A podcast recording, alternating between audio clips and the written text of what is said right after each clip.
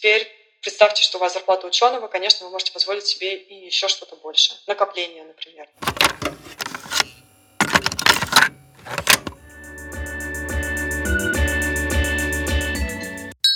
Нейрочай.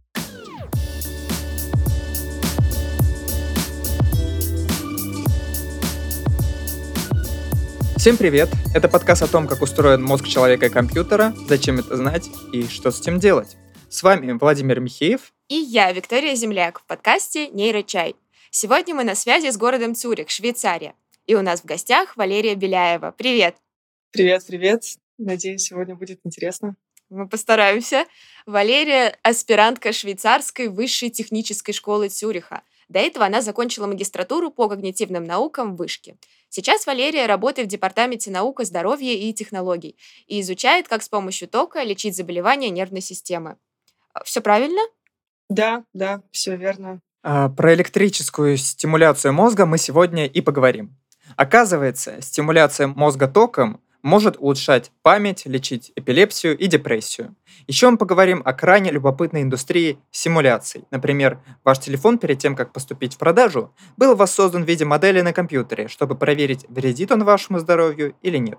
И, конечно, нам будет очень интересно сравнить науку и жизнь в России и Швейцарии.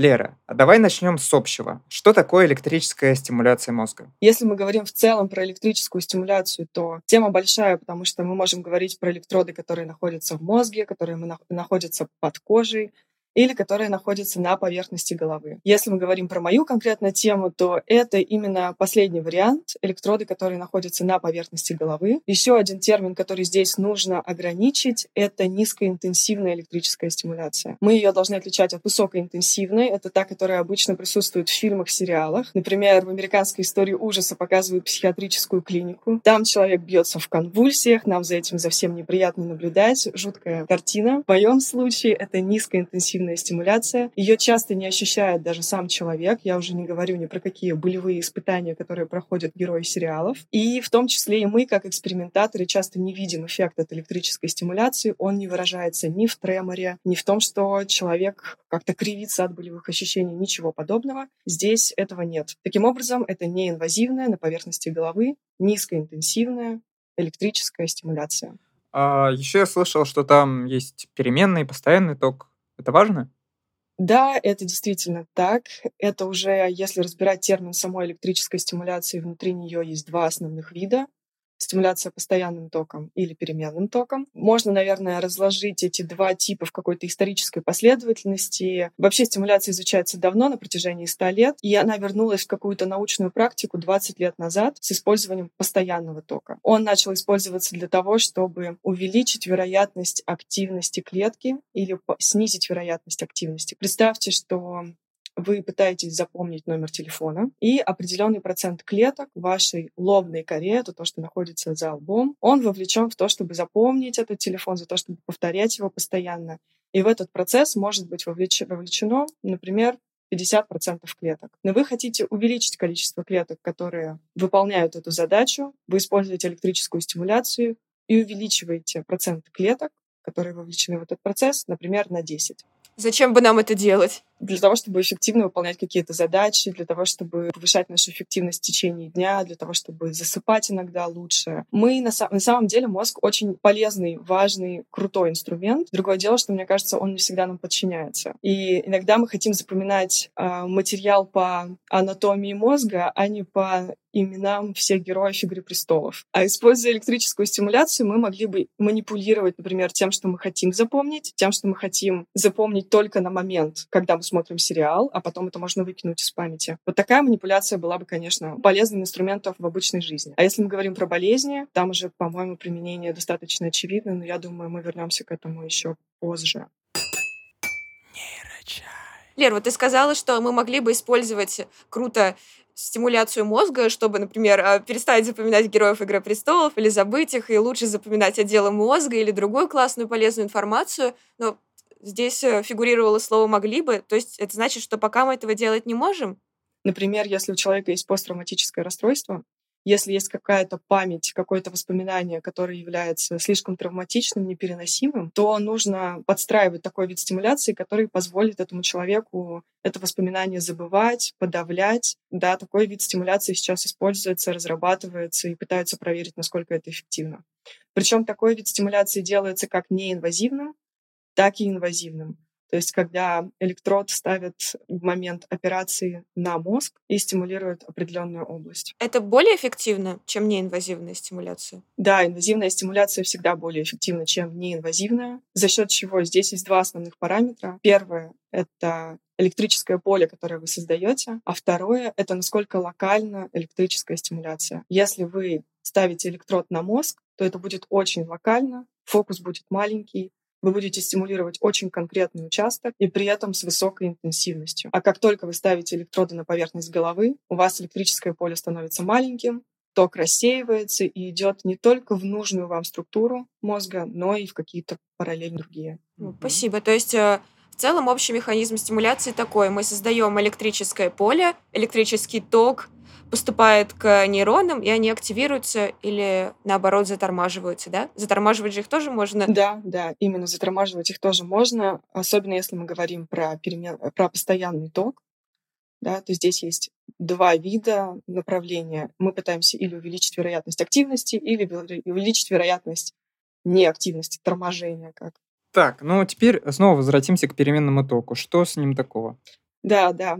Здесь я хотела заметить, что не знаю, какие представления у наших слушателей о мозге, но если вы до сих пор верите, что мозг работает на 10%, это не очень хорошее представление, потому что оно исходит из гипотезы, что есть какие-то клетки, которые не активны, когда мы выполняем какую-то задачу.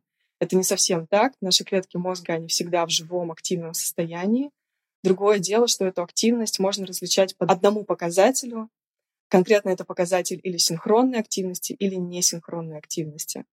Когда мы смотрим на мозг, когда мы смотрим на клетки, которые вовлечены в какой-то когнитивный процесс, то мы видим, что они становятся активно, синхронно активны. То есть они вместе взаимодействуют несколько раз в секунду. Например, если они вместе активны 5 раз в секунду, это значит, что они работают с частотой 5 Гц.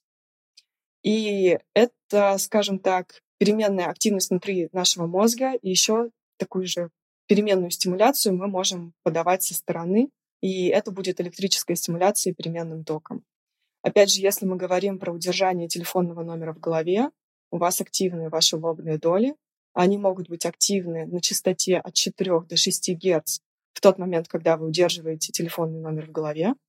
И теперь представьте, что с примерно такой же частотой, от 4 до 6 Гц, мы подаем электрическую стимуляцию.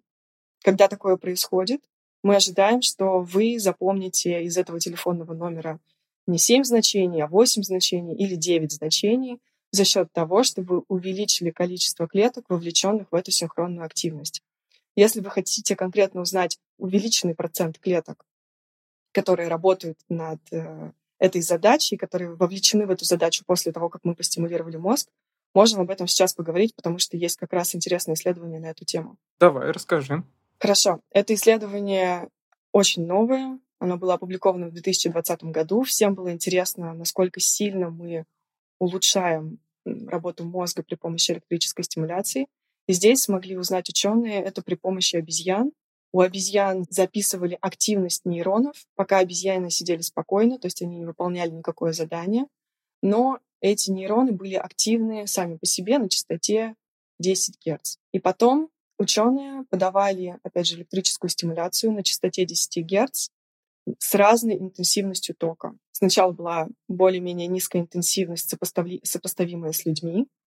Потом уже была более высокая интенсивность. И здесь хотели увидеть как увеличивается этот процент клеток, вовлеченных в какую-то когнитивную задачу. Если мы говорим о количестве клеток, которые начинают быть активны под влиянием электрической стимуляции, то их количество увеличивается на 10%. То есть если мы сравниваем результаты обезьян с результатами человека, мы ожидаем, что мы улучшаем активность клеток на 10%. Соответственно, примерно, не знаю, увеличится ли при этом, опять же, выполняемость вашей задачи на 10%, потому что не всегда то, что изменяется в мозге, меняет наше поведение, да, такое бывает. Нелинейная может быть такая конструкция, но это всего лишь повод для дальнейших изучений. В любом случае, что мы можем сказать точно, это увеличивая интенсивность тока, мы улучшаем наши показатели, мы улучшаем то, как будет э, работать мозг под влиянием стимуляции. Ну и, соответственно, мы упираемся в трейдов, потому что если ток слишком интенсивный, то как раз можно рано или поздно прийти к этим эпизодам из американской истории ужасов, о которой ты рассказывала, когда у пациента начинаются судороги и так далее. Насколько вообще интенсивным должен быть ток, чтобы такое произошло? Когда мы говорим про историю, э, про американскую историю ужасов, то здесь используется ток 500 мА до 750 мА, да. Тот ток, который использую я, это 2 мА максимум. Ого, да, значительная разница. Вот и сравниваете, да. Вообще в 20 веке использовалось без анестезии, без каких-либо дополнительных методов. Использовалась электрическая стимуляция на 20 миллиамперах. Это много. Я не представляю, как, честно говоря, люди это терпели, но, видимо, времена были другие, выдержка была не такая, как у миллениалов, как у нас и люди спокойно относились к этим 20 миллиамперам. Эффективность, конечно же, была выше. Мне кажется, что мы к этому придем. Единственное, что будет добавлено, это анестетический крем на той поверхности, на том участке, где стоит электрод. Он снизит ваши ощущения от интенсивности тока и позволит нам же, ученым или докторам, использовать более высокую интенсивность. Круто, это очень разумно. То есть, э, насколько я поняла, сейчас стимуляция, вот как ты сказала, 2 или 3 миллиампера, она не особо опасна, и, например, эпилепсию вызвать совсем не может. Да, это действительно так. Если мы говорим про какие-то последствия от низкоинтенсивной электрической стимуляции, то э, сами послушайте, вы сами все поймете. Это следующее последствие. Усталость, сонливость, Я думаю, вы понимаете, что к усталости и сонливости вас скорее, скорее до нее доведут наши скучные психологические эксперименты, нежели электрическая стимуляция. Но если говорить более серьезно, то да, может быть, могут быть какие-то болевые ощущения под электродом. Можно также, может быть, небольшая чесотка в этом районе, то есть вам хочется почесать то место, где электрод стоит. И еще может быть последствия такое головокружение, скажем. Неприятно достаточно, но лично я ни разу не видела людей, которые с этим сталкивались. Просто вижу, что в статьях часто этот момент просят учитывать. Ну, вы уже поняли, да, что в целом последствия очень низкой интенсивности, невысокого уровня. Но если мы говорим про эпилепсию, то из экспериментов э, исключаются люди, у которых, которые страдают эпилепсией, или у которых в семье есть история эпилепсии. Хотя есть, опять же, ряд экспериментов, которые изучают, как электрическая стимуляция низкоинтенсивная влияет на людей, у которых есть эпилепсия.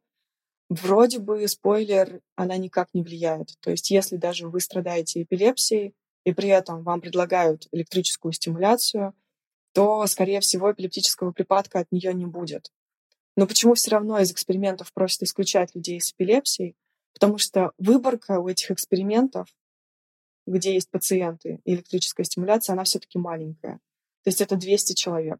Можем ли мы, исходя из этого, делать какие-то далеко идущие выводы? Скорее всего, нет. Лучше все-таки людей, у которых есть эпилепсия или история эпилепсии у родственников, из экспериментов удалять что мы и делаем. Слушай, а по поводу эпилепсии, ведь если мы можем с помощью тока не только активировать, но и подавлять активность нейронов, то, по идее, можно пытаться, наоборот, снимать симптомы эпилепсии с помощью правильной стимуляции, или я не права? Нет, абсолютно права, отличное замечание, так оно и есть. Тут можно, опять же, использовать разные виды электрической стимуляции, про которые мы говорили сначала. Что уже работает на текущий момент, это использование электрической стимуляции на уровне мозга, да, когда мы ставим электрод глубоко. Это один из методов, который может применяться в том случае, если человеку не помогает медикаментозное лечение, которое в первую очередь предлагается эпилептикам. Если мы прошли все эти стадии, они не работают, то да, можно вживить электрод в мозг. Это будет такой электрод, который и записывает, что происходит с нестабильным участком в голове, и при этом стимулирует этот нестабильный участок скорее всего, он константно стимулирует этот участок и подавляет его активность. Работа механизма этого примерно такой же, как и у таблеток. То есть, когда вы принимаете таблетки при эпилепсии, то у вас тоже снижается уровень активности. Вы пытаетесь подавить активность мозга. Только когда вы принимаете таблетки, то это оказывает воздействие на все участки мозга. Да? Когда мы говорим про стимуляцию, мы пытаемся ее сделать локальной для конкретного участка. В идеале такую систему, конечно, использовать неинвазивно, да, чтобы без хирургических вмешательств, без операции. И есть такие разработки, когда используются электроды на голове человека и записывающие, и стимулирующие для эпилептиков, но сейчас они не предлагаются в реальной медицинской практике. У меня вот сейчас идут курсы по нейронауке с докторами, где нам рассказывают, что они используют на самом деле, а что мы придумываем в статьях. И реальность отличается от научного мира. В реальности никто не использует вот эту неинвазивную электрическую стимуляцию для, для эпилепсии. А почему так? Скорее всего, нет хорошего аппарата, который можно легко носить в жизни. То есть вот это должна быть гигантская шапка из стимулирующих и записывающих электродов. Она не очень удобна. Ее нужно постоянно заряжать быть неаккуратным, наверное, чтобы никакие электроды не сдвинулись. Именно. Это одна из основных причин. Это просто, мне кажется, неудобно. Ну и, возможно, не настолько эффективно. Хотя здесь нужно понимать, я тоже посмотрела специально данные на эту тему. Если мы говорим про людей, у которых есть эпилепсия, им вживили электрод в мозг, то есть исследование про особую форму эпилепсии. Она называется статус эпилептикус, считается одна из самых опасных форм эпилепсии, потому что у нее летальный исход от 20% до 50% случаев. И вот и у них там еще у таких пациентов очень длинные эпизоды эпилепсии, то есть это 30, до 30 минут, очень много раз в день, то есть это буквально у вас... Это припадок длится до получаса? Да. Ужас какой. То есть у вас человек находится очень долго практически в бессознательном состоянии, таким пациентам пытаются помочь по-разному. И, как... и один из способов — это попытаться вживить электрод в мозг, но вот из четырех пациентов, которые прошли такую процедуру, у двух все прошло хорошо, у третьего, к сожалению, была инфекция. Это значит, что хирургическую процедуру нужно проводить заново, нужно доставать электрод из мозга. А бедный человек уже зажил, провел в поликлинике много времени, да, прошел все это хирургическое вмешательство. И четвертый случай — это паралич половины тела. Поэтому, да, электроды, конечно, вживлять в электрод в мозг можно, но нужно понимать, что бывают очень разные последствия, и потом с этими последствиями справляться тяжело. Поэтому начинают использовать неинвазивную электрическую стимуляцию. Это тот эксперимент, который будет проводиться сейчас в нашей лаборатории. У людей, у которых есть эпилепсия, им будут ставиться электроды на голову в тот момент, когда у них есть припадок или до, и будет долговременно идти электрическая стимуляция на поверхности головы для того, чтобы подавить активность их мозга и снизить вероятность, опять же, появления эпилептического припадка. Нейрочай. Я подумала, что было бы полезно сейчас еще коротко вообще рассказать слушателям, как выглядит эпилепсия на уровне мозга. А то мы много говорим о том, как ее исправить, как ее вылечить, но, может быть, не все понимают, что это вообще такое. В случае эпилепсии может быть нарушен баланс возбуждения и торможения в мозге. То есть за счет этого клетки становятся гиперактивны. Иногда бывает так, что они, наоборот, гипоактивны. Но здесь основная проблема — это именно в нарушении этого самого баланса а, возбуждения и торможения. Когда это происходит, то у вас какие-то клетки, например, гиперактивны. Эта гиперактивность начинает передаваться в другие отделы мозга, и вследствие этого возникает эпилептический припадок, который может по-разному выражаться, действительно по-разному. Зависит это от очага эпилепсии. Мне кажется, один из самых жутких случаев, которые лично я видела на лекции, не в реальной жизни, это когда очаг возгорания эпилепсии есть в амигдале, регион, который реагирует на эмоции. Чаще всего он связан именно с негативными эмоциями. Если эпилепсия есть там, то это гипервозбуждение именно в этом участке. После чего человек начинает видеть какой-то свой личный персональный ад. Не знаю, что это за ужасные сцены, но человек ведет себя так, как будто он присутствует в этот момент при войне, при бомбежке, потому что это очень высокая активность в регионе, который отвечает за эмоции, а чаще всего именно за негативные эмоции. Мне кажется, это самый жуткий вариант, наверное, по моим личным впечатлениям, как стороннего наблюдателя, конечно, вид эпилепсии, но люди по-разному описывают. Бывает иногда состояние ауры. Это наоборот, когда вы чувствуете себя блаженно. Ее описывает, например, Достоевский в своих работах. Я не скажу сейчас конкретно где, но он описывает ее как не ад на земле, а наоборот рай на земле, потому что вам, наоборот, очень приятно это состояние.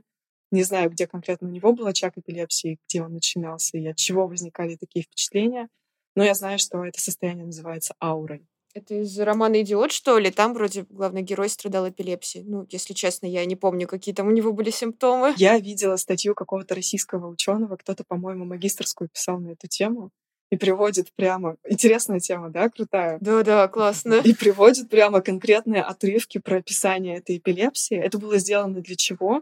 Потому что тоже современные ученые пытаются докопаться до того, где у Достоевского была эпилепсия, вообще каким типом эпилепсии он страдал. Потому что на тот момент таких знаний не было, как сейчас и была бы возможность выяснить, может быть, из его литературных работ. Ну, опять же, репрезентация людей с эпилепсией и другими заболеваниями в литературе. Мне кажется, тоже важная, интересная тема. Да, да, да, да, именно. Описание от первого лица. А, так, ну с эпилепсией мы немножечко разобрались, мы поняли, что ее можно как-то лечить с помощью э, тока, как ни странно. А есть ли какие-то другие болезни, которые можно лечить с помощью тока? Угу. Ну или снимать симптомы, по крайней мере. Да, вообще метод электрической стимуляции разрабатывается для лечения любого неврологического расстройства, заболевания. Единственное, что вы меняете в случае, когда стимулируете при разных болезнях, это регион, который является нестабильным при болезни. Один из видов, например, является Альцгеймер. То есть в случае Альцгеймера, Альцгеймера мы попытаемся направить электрическую стимуляцию в гиппокамп, в более глубокую структуру, который отвечает за память, за кодирование краткосрочной памяти, краткосрочной информации в долговременную память. Другой тип а, использования электрической стимуляции, опять же, не столько прямо лечение, но дополнительной терапии в случае аффективных расстройств. Это так называемое расстройство настроения. Они могут включать... Это биполярное аффективное расстройство, да? Туда да, например, депрессия и биполярное расстройство, это именно к этому относится. Чем отличается депрессия от биполярного расстройства? В случае депрессии у вас постоянный спад, отсутствие сил, негативные мысли, настроения. В случае биполярного расстройства вы сталкиваетесь не только с депрессией, но еще с такой стадией, как мания, когда у вас, наоборот, гиперактивность, невозможность сосредоточиться на какой-то одной идее, на одной мысли, вы перекидываетесь от одного дела к другому, но при этом испытываете достаточно, видимо, приятные эмоции. Вам хорошо в этой стадии, но потом обязательно наступит депрессия, в этом проблема биполярного расстройства. В целом электрическую стимуляцию можно использовать хоть для чего. Главное — это знать тот участок, который является нестабильным, каким-то расстроенным. И в случае депрессии биполярного расстройства чаще всего под нестабильным участком понимают один — это вентромедиальная префронтальная кора. Вообще это просто небольшой участок, который находится на 5 сантиметров, если пройти вглубь через межбровье. И что же это за участок такой? Он отвечает за то, как мы интегрируем информацию о мире, а конкретно как мы оцениваем окружающий наш мир, нас мир. Мы, возможно, редко думаем в таких понятиях, какая у нас оценка по отношению к этому миру. Это такая генеральная оценка. Мы, например, оцениваем лица, мы оцениваем стоимость продуктов, мы оцениваем продукты по их вкусу, мы оцениваем одежду, мы оцениваем то, как сильно мы хотим пойти на мероприятие, как сильно мы хотим посмотреть Евровидение. В общем, разные варианты. На самом деле у всего этого есть объединяющая сторона. Это то, как мы оцениваем те или иные объекты или те или иные мероприятия. Да? Вот формирование этой оценки, объединение с очень разных структур происходит в вентромедиальной префронтальной коре. И как это связано все с депрессией, человек, который находится в каком-то состоянии пониженной активности, не совсем верно не очень рационально оценивает окружающий мир, оценивает конкретно пониженно. То есть если для меня купить какую-то одежду это приятно, это я оцениваю на 5 из 10, то когда даже я находится в состоянии депрессии, я оцениваю это на 0 из 10, потому что я ассоциирую тот же самый процесс с гигантскими потерями. Это потеря времени, денег, настроения из-за того, что я слишком долго ходила и не нашла ничего для себя интересного. Вот это все интегрируется, все эти мысли интегрируются внутри этого участка, поэтому важно на него попробовать повлиять при помощи электрической стимуляции. И сейчас такой эксперимент проводится, например, у нас в лаборатории. Напомню основные термины. То есть мы используем неинвазивную электрическую стимуляцию, низкоинтенсивную. И если мы говорим конкретно про тему, которой занимаюсь я на текущий момент, это стимуляция переменным током. Единственное, что меняется, Это то, что мы используем большее количество электродов и создаем большее количество электрических полей. Зачем это нужно? Проблема таких распространенных методов электрической стимуляции — это то, что в основном мы можем направлять стимуляцию в поверхностные участки мозга. А чаще всего самые интересные структуры и для ученых, и для медицинской практики, они находятся глубоко. То есть мы уже говорили про гиппокамп, та область, которая отвечает за память при Альцгеймере. Мы говорили про вентромедиальную префронтальную кору, которая может быть расстроена при депрессии. Это все достаточно глубинные структуры. Для того, чтобы направить электричество туда, нам недостаточно современных методов, которые есть на рынке. Необходимо изобретать новые или переизобретать хорошо известные старые. Метод, о котором говорю сейчас, он использует несколько электрических полей, которые временно интерферируют. Это значит, что они временно пересекаются. Метод был предложен вообще-то российскими учеными в 60-е, а потом переизобретен, естественно, американцами в Массачусетском институте, которые публиковали статью об этом методе в 2017 году. А почему так много времени прошло? Как не смогли а, продать? А, мне кажется, что эта проблема была советской закрытой науки.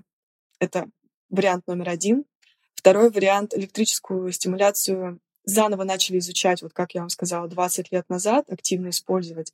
До этого она немного ушла из психологии, из нейронауки, и в тот момент, когда был вроде бы бум на рынке технологий, электрическая стимуляция пришла немножко позже. И теперь вот заново переоткрывают старые методы, известные позже. Я хочу здесь добавить интересный лайфхак из науки. Что делают лучшие ученые, лучшие умы этого мира из Массачусетского института? Они по вечерам, по слухам, перечитывают статьи из 20 века для того, чтобы использовать старые идеи с новыми технологиями. Особенно советских ученых, да, которые, возможно, и не вышли за пределы да, страны. В том числе. Единственная проблема с этими советскими учеными найти их статьи сложно. И для этого нужно идти в Ленинку, если я правильно понимаю, в Москве. Ну, то есть, извините меня, это как-то не, неудобно, некомфортно, если вы находитесь в другой стране или в другом городе. Интересно, есть ли здесь, э, не знаю, у Ленинской библиотеки свои люди от Массачусетского института? Ну, на самом деле, те статьи вроде были бы написаны на русском, и другое дело, что э, советские ученые приезжали на американские конференции, и американцы записывали их идеи в свои собственные книги или в свои собственные статьи, но с, со ссылкой на них. Но опять же, этот материал они могли понять только в ходе конференции, когда он обсуждался на английском, да. Вот такая проблема была. Но я ушла от темы. В общем, этот метод использует несколько электрических полей, которые временно пересекаются. Зачем необходимо несколько электрических полей здесь? Это необходимо для того, чтобы направить ток в более глубокие структуры мозга. Электрические поля подаются на высоких частотах, на частотах в районе килогерц. Опять же, зачем это делается? Потому что нейроны не реагируют на эти высокие частоты. Они их пропускают. Они им не поддаются, они на них не отвечают.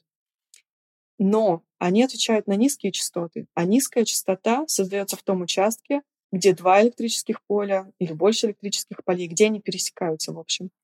И вот эту точку пересечения, ее можно направить и в гиппокамп, и в базальные ганглии, другая структура, тоже глубинная в нашем мозге, отвечающая за большое количество функций. Или вентромедиальную префронтальную кору, которая неправильно работает при депрессии. В общем, эту точку можно направить буквально в любое место внутри 3D-пространства. И этот метод, этот метод который изучаю я на текущий момент времени, насколько он эффективен, его направление вентромедиальную префронтальную кору. Но я изучаю на текущий момент не пациентов, у которых депрессия, я изучаю пока здоровых испытуемых. Это делается для того, чтобы проверить метод сначала в самых его простых условиях. Мы не создаем депрессию у этих испытуемых, да, я не включаю грустную музыку перед тем, как они приходят на эксперимент. Можно использовать другой вариант.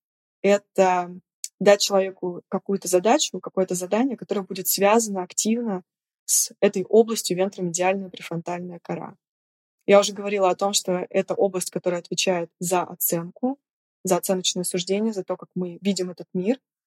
И мы можем дать задание на принятие решений, где мы просим человека оценить, например, продукты питания.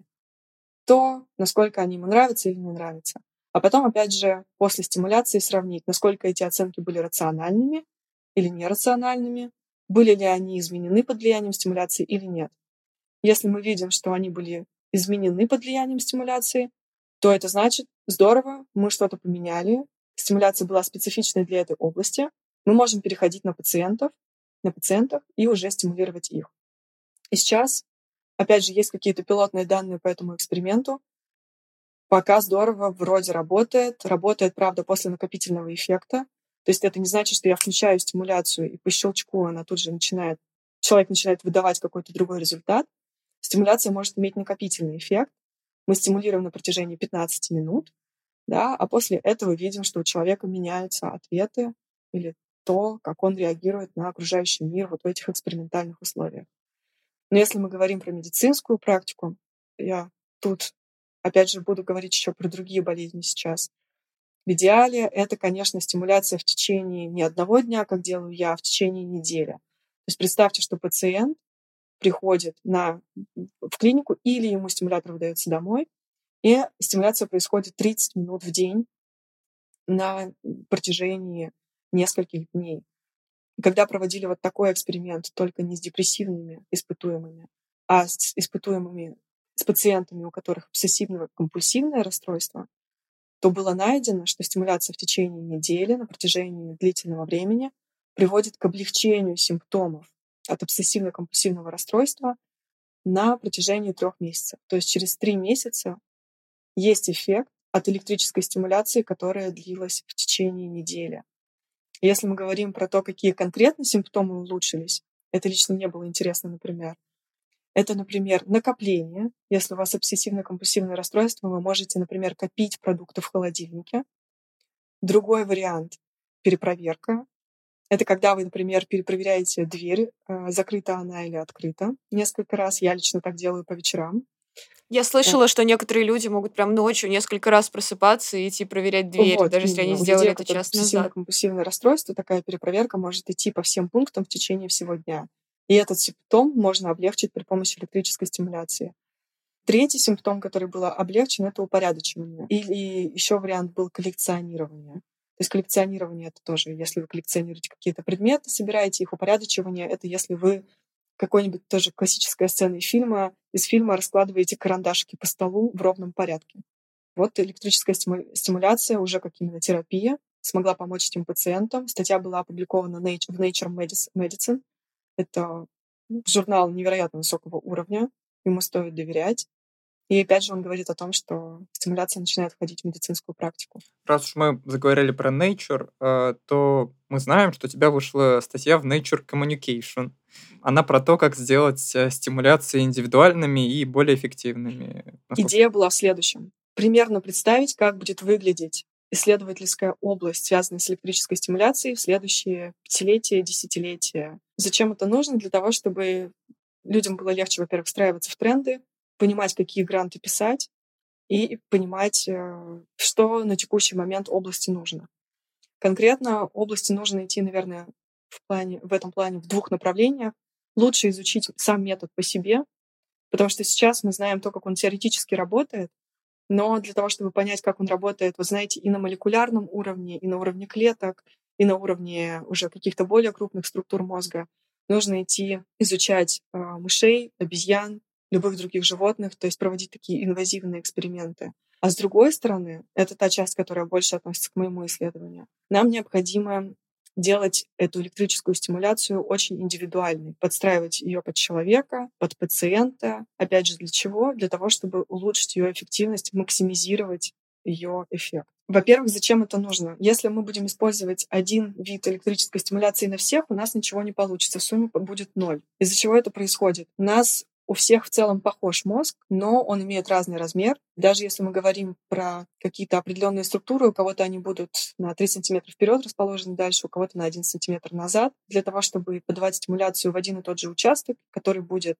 выдавать один и тот же эффект, нам необходимо все эти области мозга совмещать на индивидуальном уровне. Нужно отправлять человека для начала на МРТ-сканирование, магнитно-резонансную томографию, где мы получим индивидуальный скан головы человека. Для того, чтобы нам уже подстроить стимуляцию под эти ткани, под участки мозга индивидуальные, нам необходимо создать 3D-модель из этого МРТ-скана. То есть это 3D-модель, как в компьютерных играх, которую мы загружаем на свой компьютер. Потом на эту 3D-модель мы уже прилепляем другие 3D-модельки, это 3D-модельки электродов. А потом мы делаем вид, что из этих электродов выпускается электрический ток, и мы просчитываем, какое электрическое поле будет в мозге, когда оно проходит от этих электродов по различным тканям, и какое электрическое поле будет создаваться в сером веществе в той или иной точке. Но теперь, как я вам сказала, да, у разных людей по-разному могут быть расположены те или иные участки, у кого-то на 3 сантиметра вперед, у кого-то на 3 сантиметра назад. Поэтому нам необходимо проверить очень разные конфигурации электродов. То есть мы не так, что электрод лепим на каждому человеку на один и тот же участок.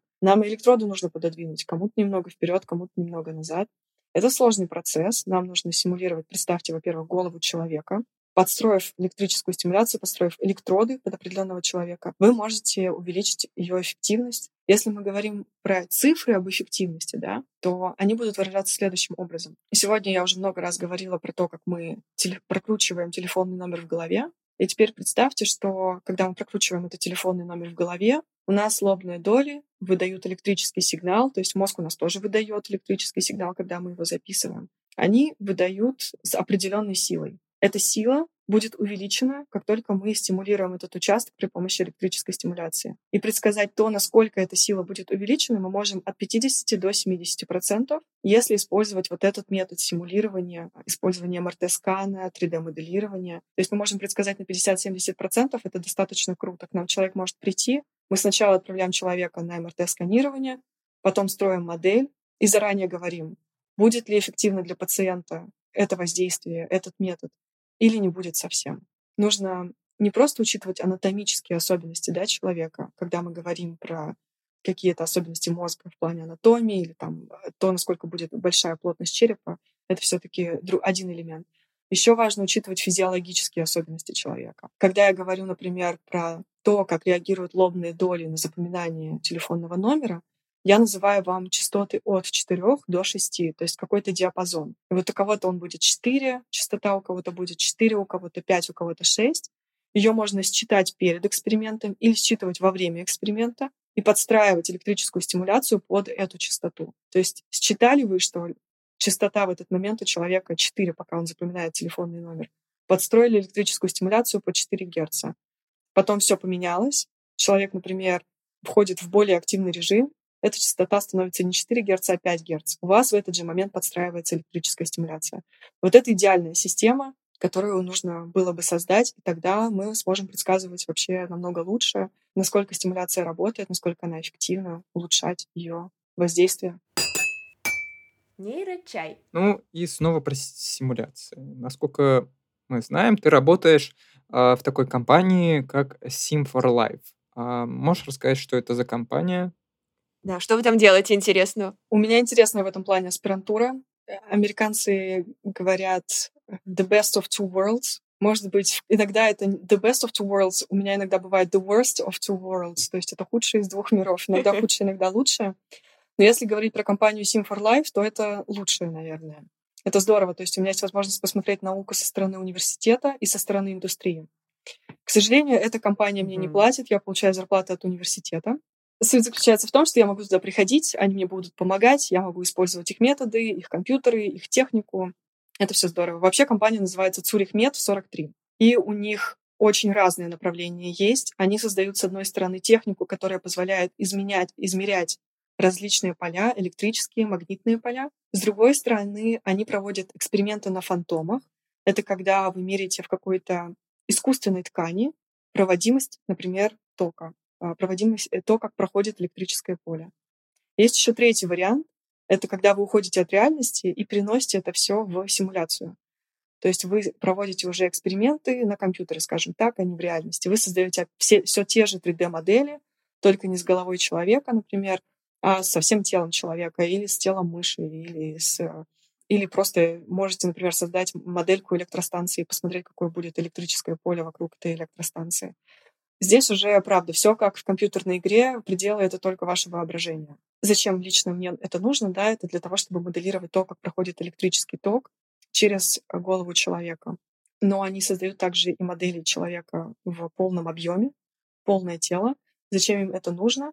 Чаще всего это используется для тестирования каких-то крупных компаний, которые выводят на рынок продукт, который будет использовать человек.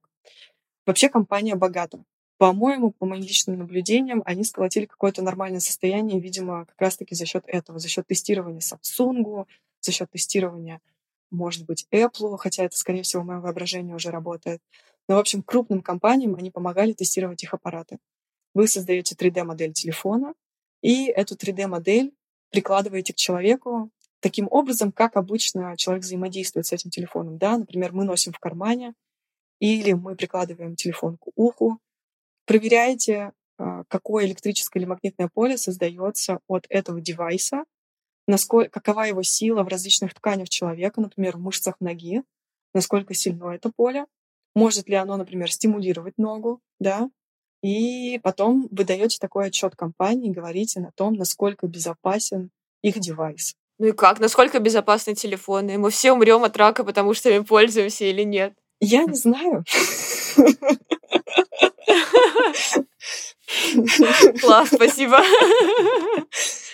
Будет э, ужасно, если даже в вашей компании никто не знает. Или знает один человек, но не говорит. Да-да-да. Причина, по которой я отвечаю, я не знаю, потому что, чтобы провести такой эксперимент, нужно реально вот целую жизнь потратить на это. Мы все таки находимся в, такой, в, такой, в такой эпохе, да, когда мы еще не можем посмотреть на результаты тех людей, которые провели 70 лет жизни своей с телефоном, с э, переносным телефоном, который постоянно лежит у нас в кармане. И тут такие эксперименты можно проводить только на животных, да. Но опять же, вы можете там протестировать животного, который живет три года, два года, и посмотреть, как это влияет на их организм. Но, но не 70 лет на текущий момент времени. Так что долгосрочные эффекты всегда непредсказуемы. Я не хочу сейчас никого вовлекать ни в какую теорию заговора, ничего подобного. Я просто говорю, что экспериментальный научный метод является не всегда идеальным. Он имеет ограничения. Но, опять же, из хороших вещей, которые я могу перечислить, это то, что все тестируется, да. Это проверя... проверяется и в симуляциях, это проверяется и в реальности. Я хотела еще добавить про фантомные исследования. Это звучит так киберпанково, да, фантомные да. исследования. Но все на самом деле выглядит очень прозаично. Это сфера. Представьте, как шарик действительно сфера то, то, как э, в данном случае я пытаюсь вам объяснить, как, например, симулирует голову человека, да. Прозрачная сфера, внутри нее жидкость, и эта жидкость имеет точно такие же свойства проводимости, как спинномозговая жидкость. И смешно, что в компании есть бутылки с этой а-ля спинномозговой жидкостью, на которых написано «не пить», это не вода. Они используют это достаточно часто, да, это просто находится прямо рядом с кухней, поэтому, видимо, разграничивать нужно. Но это пример вот такого фантомного эксперимента. Потом в эту сферу вы вставляете замеряющий электрод и смотрите, а, как распространяется электрическое поле внутри этого фантома. Сверяете этот эксперимент с вашей симуляцией, да, которая очень похожа на ваш эксперимент. Это один из примеров. И то же самое можно делать и для телефона. К этой сфере подставляете телефон, замеряете электрическое поле в разных его участках. Прикольно, это интересно. Да, как шарик с водой может нам помочь оценить опасность или безопасность. Да, вы можете пойти телефонов. дальше. Например, хотите вы кожу смоделировать, да, берете кожу животных, натягиваете на эту сферу. Напоминает это, конечно, уже больше э, фильм «Молчание ягнят». Да, это уже что-то не очень приятное. Эти сравнения. Расскажи, пожалуйста, про свою тему исследований. Вообще, как ты ее выбрала? Хотела ли ты заниматься, когда поступала в аспирантуру, или это как-то случилось угу. рандомно? Мне кажется, бывает не по-всякому, бывает всегда не так, как планировал. Конечно же, я хотела пойти по одному направлению, но все случилось иначе. И я выбрала себе крайне логичный путь. Я сейчас его объясню. Мне кажется, что он идеально построен. Просто потом вмешалась жизнь. Мне была интересна тема долговременной памяти. И я решила простроить свой путь следующим образом. Я посмотрю последние статьи по этой теме, найду те, которые мне особенно интересны, потом напишу авторам этих статей, скажу, что есть такая я, которая мечтает с вами работать. Мы благополучно пообщаемся, и я к кому-нибудь поеду в аспирантуру. Примерно так и происходило. Звучит хорошо. Да. Что да. могло пойти не так? Мне, э, я, я тоже не могу представить, но Действительно, такой путь тоже работает. Что я хочу сказать, с вами связываются профессора, очень активно отвечают. Если вы пишете персональное письмо с вашими собственными идеями, естественно, с лизоблюдством, куда же без него, но подхали... подхалимство — суперметод, используйте его, естественно, тоже.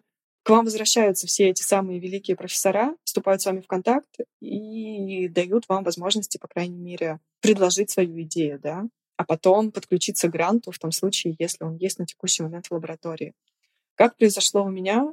Мой текущий научный руководитель приехал в Россию спонтанно на конференцию, просто к нам в вышку, и нашел меня там, сказал, что есть вакансия по аспирантуре. Я собеседовалась на эту вакансию прямо в России в первый раз, а потом уже по Zoom, по скайпу во второй раз вместе не только с этим научным руководителем, но и с другим. Тема была другая, но я сначала не осознала, какое предложение мне пришло, честно говоря. А потом я начала гуглить рейтинг университетов. И оказалось, что университет, в котором я учусь, находится в топ-10. То есть тогда он был топ... Вау, вау. Тогда он был на седьмом, на седьмой строчке. Как только пришла я, он оказался на шестой строчке. Со мной это, естественно, никак не связано, но история прикольная. Да, и думать об этом приятно. Ага. Да. Все-таки важно, я говорю, если вы планируете сами лично переехать, вам будет намного комфортнее в крупном университете, где все будут говорить по-английски, администраторы будут в курсе вашей ситуации, mm. независимо от того, из какой точки вы мира.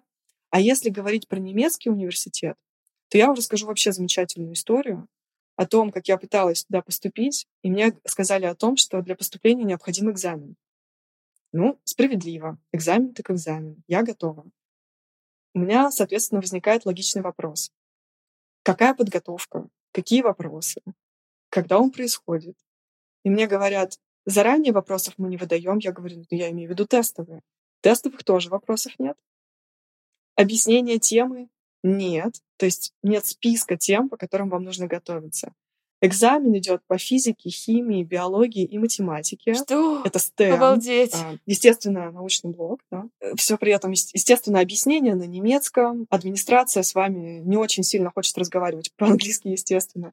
В общем, вы сталкиваетесь с такими элементарными проблемами. На сайте ничего не объяснено.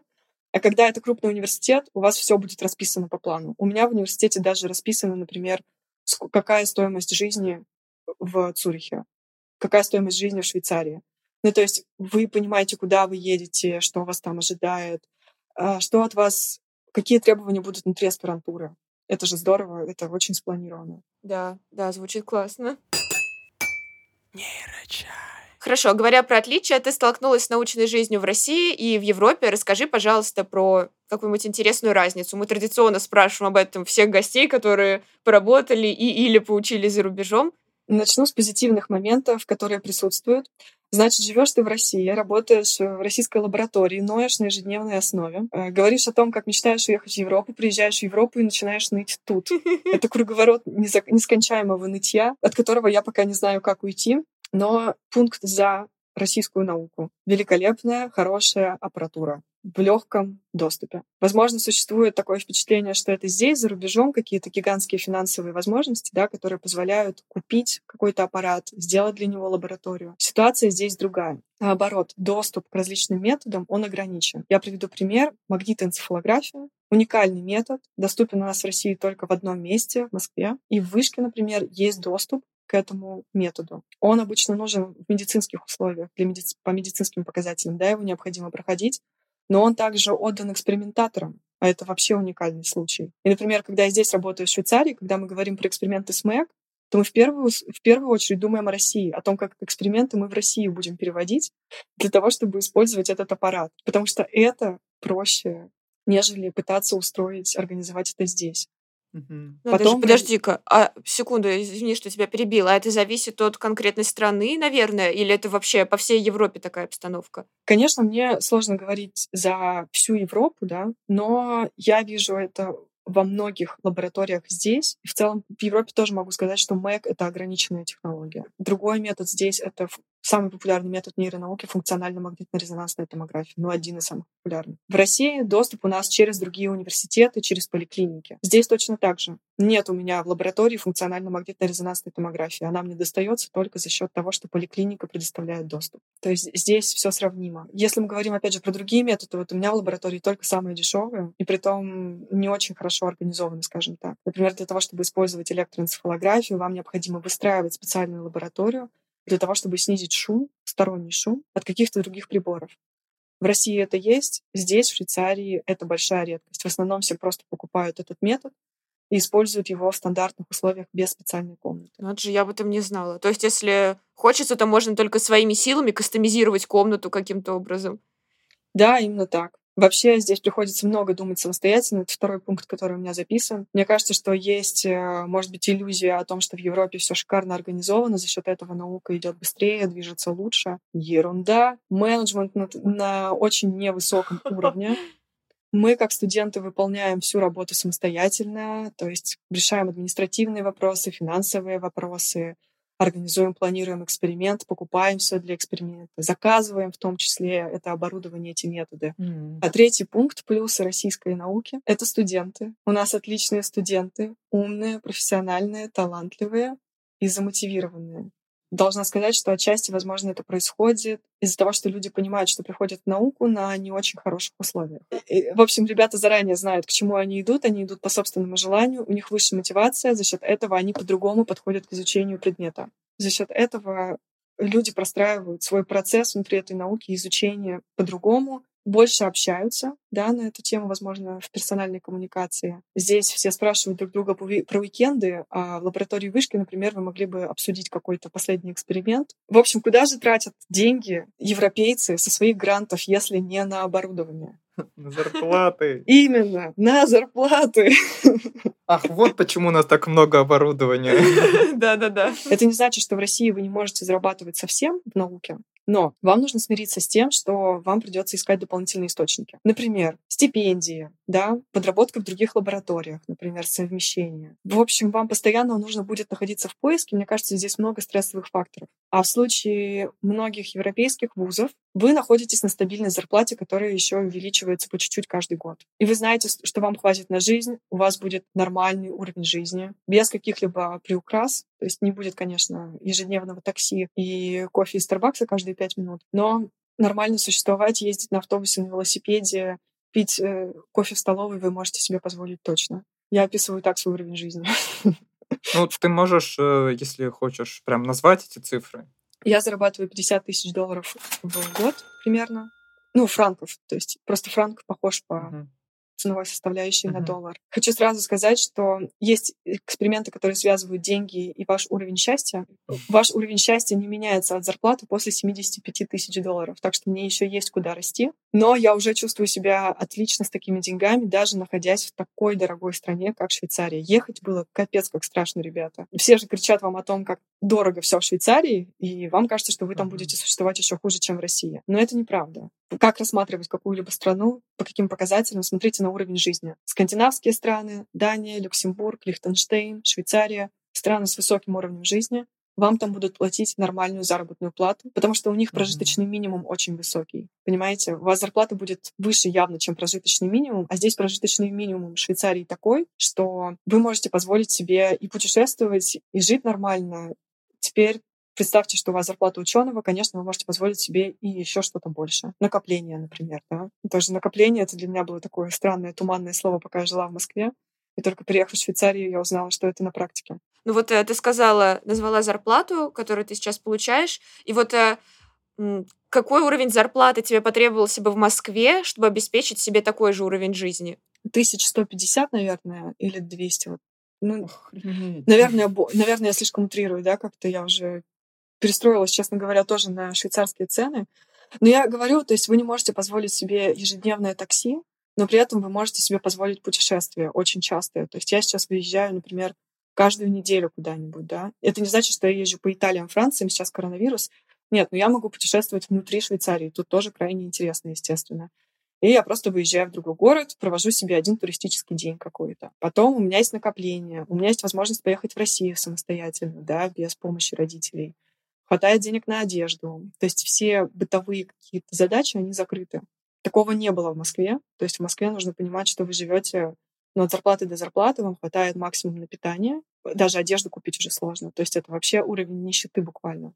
Потому что очень много уходит на квартиру. Так ведь? Да, конечно. Зарплат научных сотрудников вообще да. можно не обсуждать. Это даже, еще да. в вышке более-менее. Когда вы смотрите какие-то другие институты, там без слез смотреть невозможно. Я не понимаю, как можно на такой зарплате остаться. Я единственное, на что надеюсь, на что рассчитываю, что это белая зарплата, да, то есть которая так напрямую к вам идет, но у вас есть еще бонусы в стиле грантов, стипендий, каких-то дополнительных э, но зарплата, в общем, важный показатель. И еще хотела тут сказать про разные европейские страны. Обращайте внимание на Великобританию обязательно, если британские вузы прекрасны. Да, там отличная, сильная наука. Но что я слышу от PhD-студентов, от постдоков, зарплаты там низкие. А, людям тяжело жить на зарплату, особенно PhD-студента. Вы будете снимать себе жилье совместно с кем-то.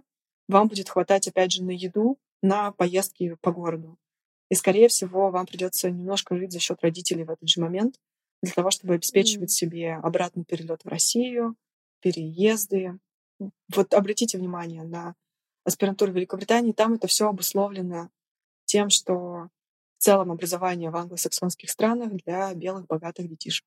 Скажи, пожалуйста, где лучше происходит процесс публикации? Где он происходит быстрее и почему? Э, хочу обратить внимание, опять же, на преимущество европейской науки, швейцарской науки, я не могу отвечать за европейскую. Почему-то процесс публикации идет быстрее. Я сама пытаюсь разобраться, в чем же заключается разница. Возможно, у людей лучше натренировано написание этих статей, поэтому процесс рецензирования короче. То есть, может быть, люди более профессионально пишут, может быть, язык лучше, с этим тоже возможно, что-то связано, да, если вы находитесь в Европе, то вы чаще используете английский, за счет этого вам писать проще. У вас статьи лучшего качества. Есть более очевидные варианты. У вас рейтинг у вуза выше, вас лучше знают на международной арене, поэтому, когда приходит статья от вашего университета или от вашего именитого научника, научника или научницы, то вас пропускают быстрее. И есть еще один вариант — это международная коммуникация. Она, естественно, легче, когда вы находитесь в Европе. Даже в Цюрихе, например, тоже еще один плюс Европы, количество лабораторий на один город гораздо выше. Да? Поэтому вы в Цюрихе можете найти себе и летнюю школу, и дополнительное образование, и все конференции, все, что в целом... И, конечно же, знакомство. Да, именно. И на этих конференциях вы можете познакомиться с редакторами, с авторами, с рецензентами каких-либо журналов. И вы находитесь внутри тусовки. Вас могут позвать опубликовать ревью, обзор, перспективу, да, статья, которая будет рассказывать про будущее внутри какой-то научной деятельности. То есть вы будете находиться, вы будете делать публикации по приглашению, проще говоря. Ну, соответственно, вас ждут, поэтому, естественно, и проверят быстрее. Именно, да, в совокупности все это приводит к тому, что публикация делается быстрее. Она делается быстрее, скорее всего, у вас еще мотивация растет их писать дальше, да, когда вы делаете публикацию за год, а не за четыре года, как иногда бывает конечно, вам хочется писать дальше и быстрее. Так процесс может ускоряться, и в результате европейская наука будет лучше, чем российская по этому конкретному параметру. Окей, а теперь переходим, собственно, к рубрике нейрофейлы. Это рубрика, в которой мы просим наших э, гостей рассказать про какие-нибудь свои научные, академические, технические неудачи, для того, чтобы показать нашим слушателям, что даже успешные состоявшиеся люди могут ошибаться, и в этом нет ничего страшного перейдем опять к фантомным экспериментам. Я вам рассказывала про красивый вариант эксперимента. Это вот сфера, наполненная спинномозговой жидкостью. Есть еще другой вариант, как сделать фантомный эксперимент в домашних условиях. Но, в общем, можно использовать арбуз вместо такой сферы. По, раз, по размеру, по тому, как это выглядит в плане геометрической фигуры, все похоже. Опять же, внутри у нас достаточно такая э, похожая жидкость, да, ну, условия похожие, это тоже жидкость внутри. Кожура довольно плотная. Кожура плотная, похожая на кожу, да.